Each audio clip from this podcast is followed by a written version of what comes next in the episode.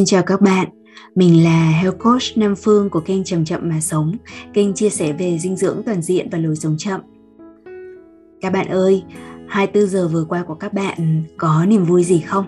Đối với bản thân Phương thì à, mình có rất là nhiều niềm vui, trong đó có niềm vui thứ nhất là niềm vui của lao động này. Những ngày vừa qua thì nhà mình có việc xây sửa à, và mình phải lao động nặng, à, phụ hồ phụ uh, xúc cát bê gạch uh, vận chuyển xi măng cho chú thợ. Tuy nhiên là mình không biết vì sao nhưng mà mình rất yêu cái việc cơ thể mình được lao động ở trên một cái mức mới. À, nó có cái đau mỏi nó có những cái xước sát ở ngoài da và nó có những cái vất vả riêng. À, mỗi tối mình đều cảm thấy thấm mệt và buổi tối thì không muốn làm gì cả bởi vì cơ thể đã hoạt động rất là nhiều. Tuy nhiên rằng là trong những cái khoảnh khắc mà mình mình dừng lại à, giữa những cái đợt xúc cát dừng lại một chút xíu để thở thì mình thấy rằng cái sức sống ở bên trong cơ thể mình nó đang tràn ra và cơ thể mình nó giống như là nó cảm ơn mình.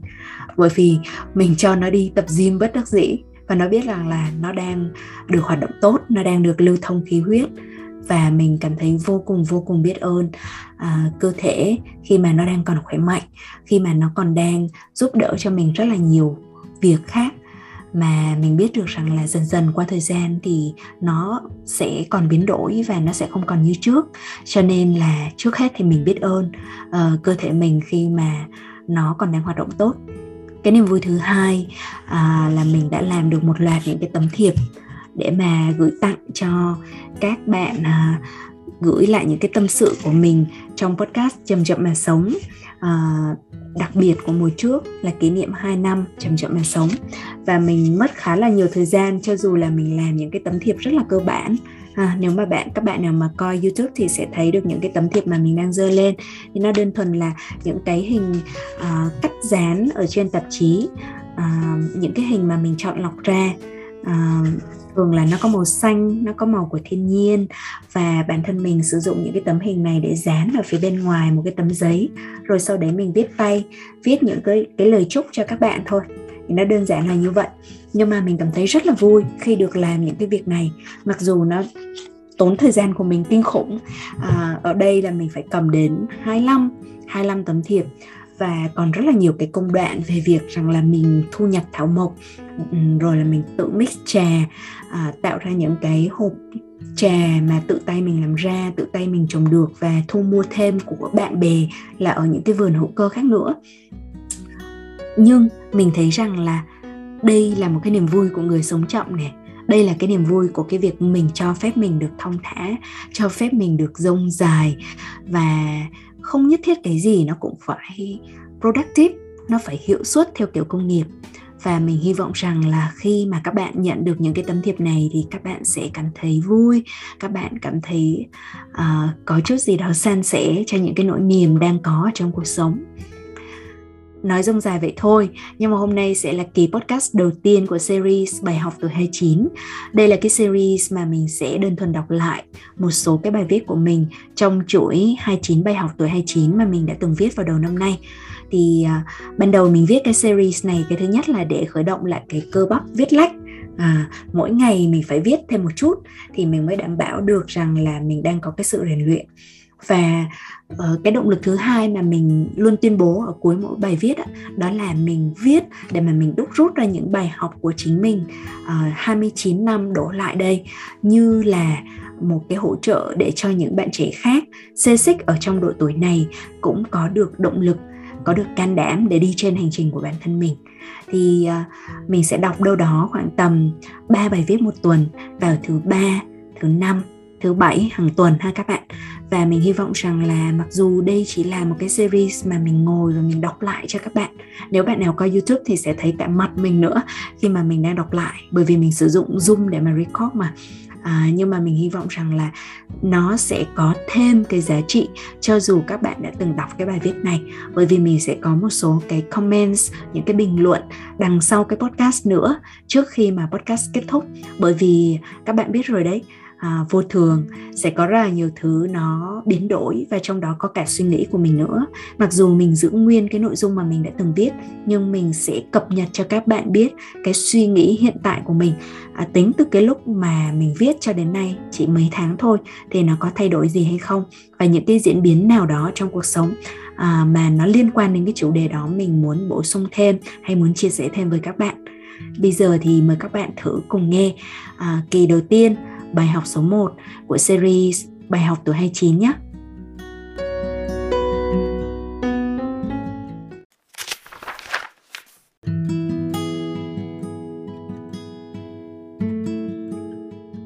Bài học số 1 Để không bị áp lực đồng trang lứa. Áp lực đồng trang lứa hẳn là một trong những kiểu áp lực thường thấy nhất của người trẻ độ tuổi trên dưới 30 vì đây là độ tuổi thường được cho là phải tập trung hết tâm lực để gây dựng sự nghiệp hoặc hay ăn bề ra thất. Năm vừa qua, hẳn là còn nhiều bạn khác cũng có cảm giác như mình đang thụt lùi lại rất xa so với bạn bè đồng trang lứa khi có những quãng mất việc, tạm nghỉ làm hoặc thử rẽ ngang rẽ dọc sang hướng khác trong khi đọc mạng xã hội thì thấy bạn bè mình nhiều đứa vẫn còn ngon nghẽ. Bản thân mình đã từng rẽ ngang, rẽ dọc nhiều lần, nhưng gần như không bao giờ để cho áp lực đồng trang lứa chi phối lên mình. Mình không có bí kíp gì cao siêu, mà đơn thuần là một lối tư duy như sau.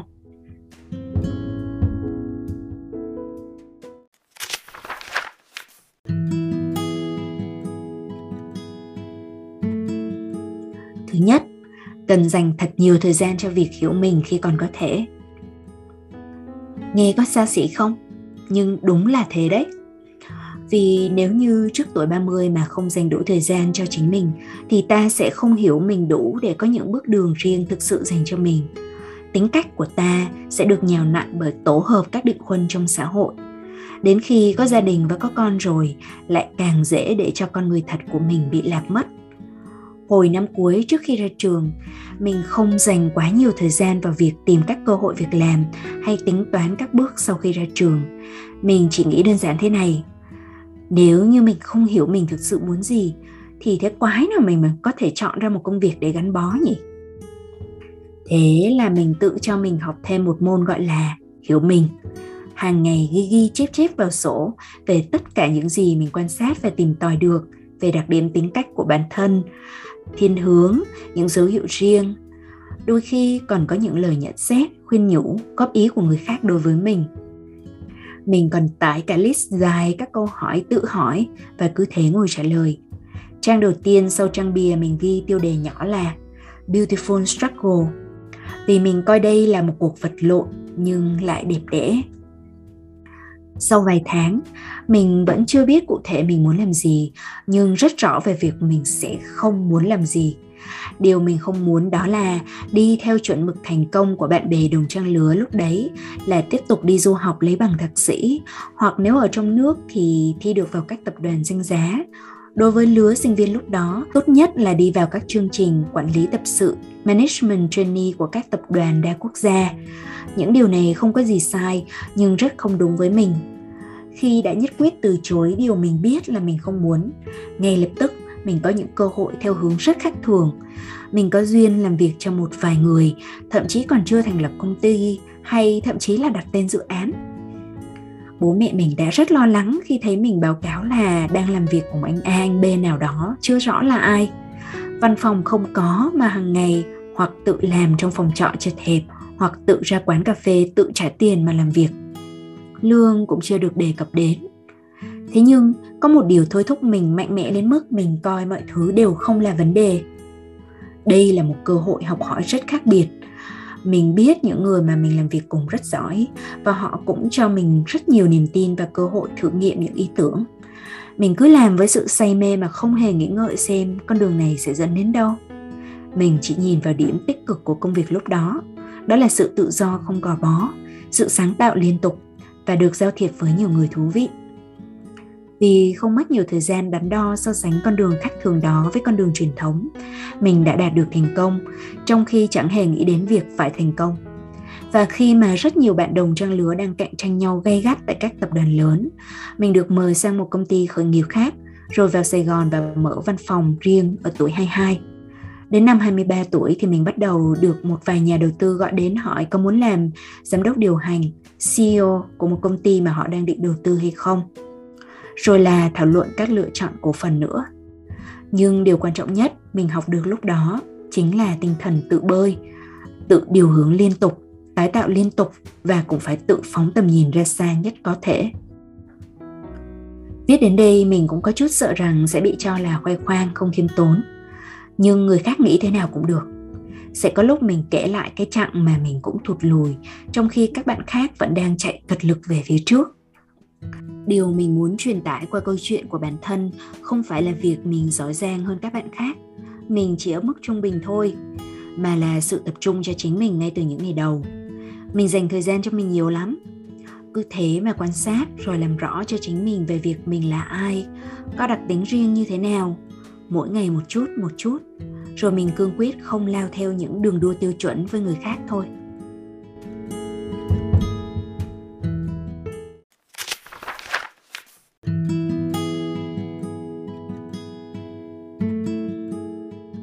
Lối tư duy thứ hai mà mình chọn. Dù có đang ở trong một đường đua hay không, cần biết rằng không có tiêu chuẩn nào sẽ là mãi mãi. Thời ông bà cha mẹ mình, việc có được vị trí ổn định trong một cơ quan nhà nước có vẻ là một tiêu chuẩn đáng phấn đấu. Ở bộ thì càng tốt. Vài thế hệ sau, tiêu chuẩn chuyển dịch sang hướng có một việc làm vừa ổn định vừa lương cao cho các doanh nghiệp. Tập đoàn đa quốc gia thì càng tốt đến thế hệ sau nữa những doanh nghiệp khởi nghiệp đầy đột phá trở thành một chuẩn mực mới. Khởi nghiệp có ứng dụng công nghệ cao thì càng tốt. Nhưng ngay cả chuẩn này cũng sẽ không tồn tại mãi mãi.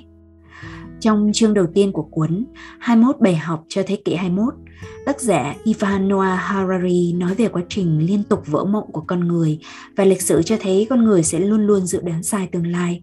Các diễn giả lớn nói ngày càng nhiều về AI, trí thông minh nhân tạo, đang và sẽ thay đổi toàn bộ hệ thống sống của con người ra sao. Thị trường việc làm sẽ có những biến động không thể tưởng tượng nổi như thế nào. Con người không chỉ đua với con người mà còn với robot – Tuy nhiên, không ai có thể biết chắc 100% về những tiêu chuẩn mới là gì.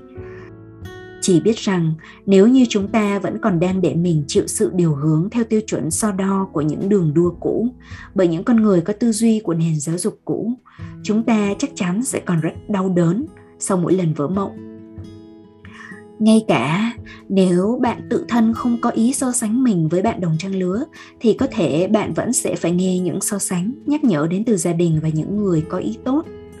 Họ nói rằng ở tuổi bạn đứa abc nào đó đã có sự nghiệp ổn định, gia đình ấm êm, còn bạn tính lông bông đến bao giờ? Hoặc nếu bạn đã hoàn thành những danh mục đó rồi, họ sẽ nhắc bạn, đừng có mà mất thời gian đi học thêm những thứ không liên quan hay theo đuổi mơ ước, theo hướng mơ mộng không thực tế. Những người như vậy mới là những người không hiểu thực tế nhất. Họ cho rằng bạn cứ phải như cũ trong một thế giới luôn luôn đổi mới. Vì vậy, hãy hạn chế ảnh hưởng của họ lên bạn nhiều nhất có thể nghe và cười cảm ơn ý tốt. Rồi xé luôn, đừng để động lại gì nhé.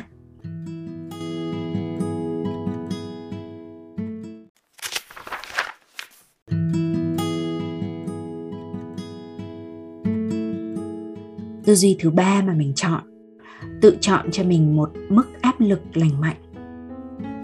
Áp lực đồng trang lứa ở mức lành mạnh là khi bạn thường xuyên kết nối với những người bạn không ngừng học hỏi để phát triển chứ không nhất thiết là những người nỗ lực theo hướng làm việc cật lực. Là cùng dẫn nhau đi lên và làm mọi thứ theo tinh thần các bên đều được lợi ích.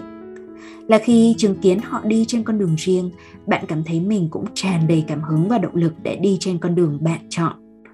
Là khi bạn và họ không coi nhau là đối thủ trên đường đua, mà là những người đồng giá trị, có thể tương trợ và cổ vũ lẫn nhau là khi bạn hiểu rằng có lúc chúng ta sẽ là đồng đội đi trên những chặng đường chung, nhưng rồi sau đó chắc chắn sẽ có những chặng riêng chẳng ai giống ai cả. Khi mà còn có thể đi chung, cứ học hỏi từ nhau và tôn vinh sự khác biệt của nhau. Khi rời đi, bạn sẽ rất nhẹ nhõm và vẫn tiếp tục được ủng hộ.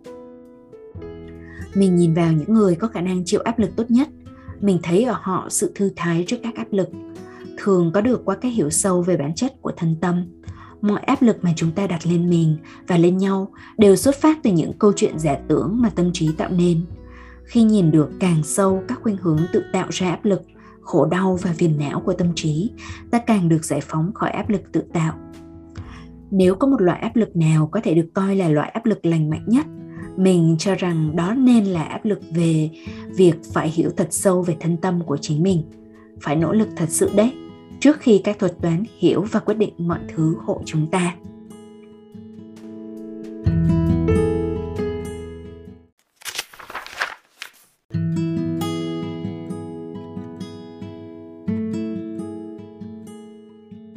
Các bạn ơi, và đấy là bài viết đầu tiên trong chuỗi uh, bài viết 29 bài học tuổi 29. À, đối với Phương thì mình muốn chia sẻ về cái lý do tại sao mình lại chọn cái bài học đầu tiên là nói về cái chủ đề áp lực đồng trang lứa. Bởi vì mình biết được rằng là cái tâm lý so sánh của con người chúng ta à, nó rất là lớn. Và thông thường chúng ta còn có thể à, tìm cách định vị mình và hiểu mình thông qua việc so sánh mình với người khác. Và cái này phương nghĩ ít nhiều là không thể tránh khỏi. Đối với bản thân phương thì có những cái giai đoạn đúng thực sự là mình có so sánh mình với người khác thật và mình cảm thấy rất không hạnh phúc. Và không bao giờ thấy mình là đủ giỏi đủ tốt đủ đẹp đủ ờ, xuất sắc hết. À, nhưng mà sau đấy thì dần dần mình bớt đi được cái áp lực đấy thông qua ba cái cách tư duy mà mình đã chia sẻ trong bài viết.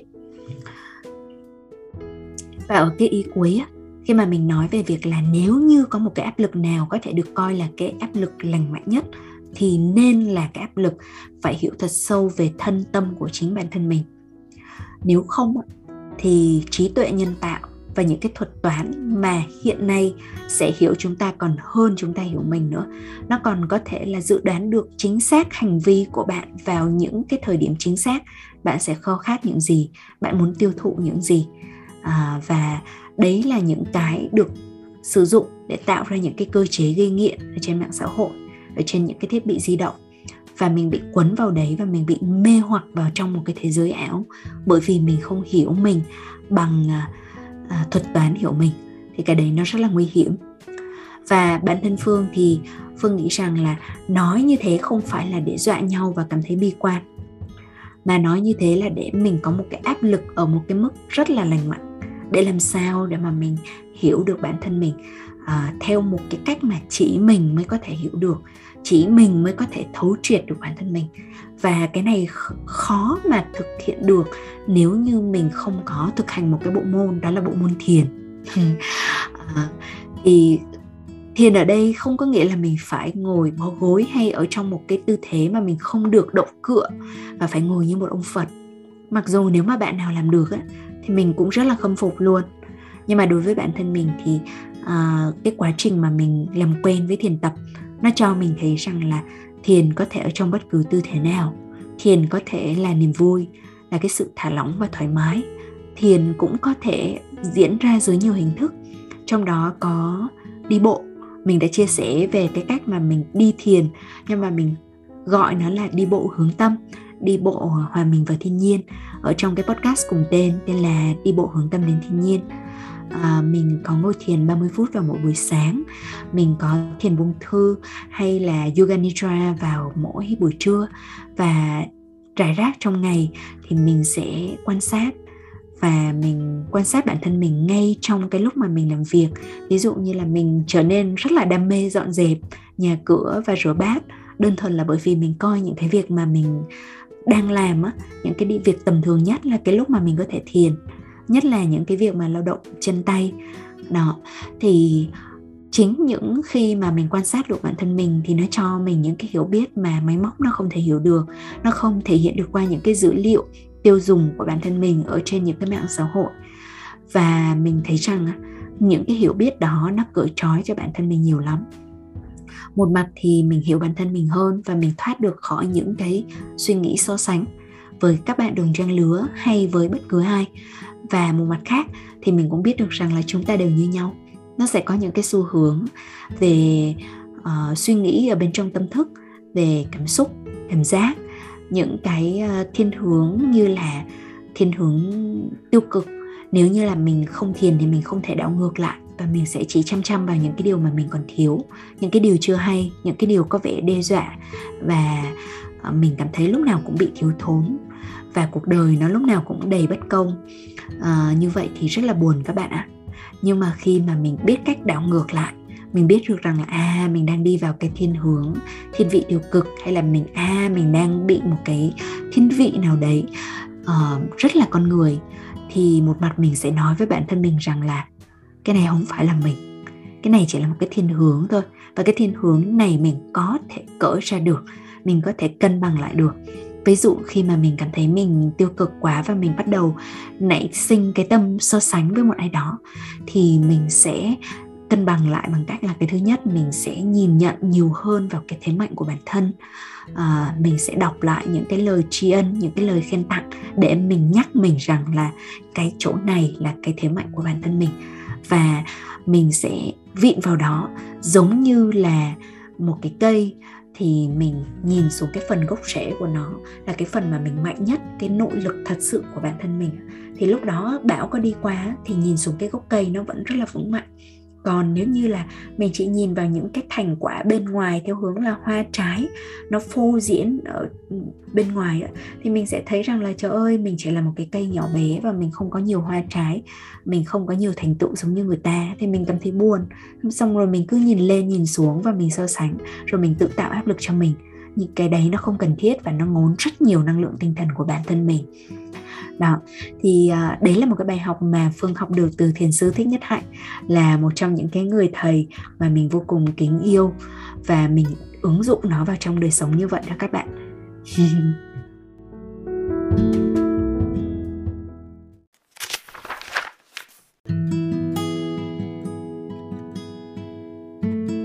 Và bây giờ là kết thúc của bài học đầu tiên trong series bài học tuổi 29 Phương rất là cảm ơn các bạn đã lắng nghe đến giờ phút này. Mong các bạn cho mình một chút phản hồi nếu như các bạn cảm thấy rằng có điều gì thú vị, có điều gì mà các bạn sẽ nhớ ở trong kỳ podcast này và các bạn có thể chia sẻ qua những cái lời bình luận hay là inbox cho Nam Phương cũng được. À, và series bài học tuổi 29 này sẽ ra vào thứ ba, thứ năm, thứ bảy uh, qua những cái tuần tiếp theo. Uh, rất là cảm ơn các bạn đã đón nghe đừng ngại ngần chia sẻ podcast này nếu như các bạn cảm thấy rằng nó hữu ích đến cho một ai đó mà các bạn cảm thấy thương, đến cho một ai đó mà các bạn cảm thấy có thể đang rất cần. Bây giờ thì nam phương xin chào tạm biệt và hẹn gặp lại các bạn. Chúc cho các bạn có ngày thật vui và đêm thật yên.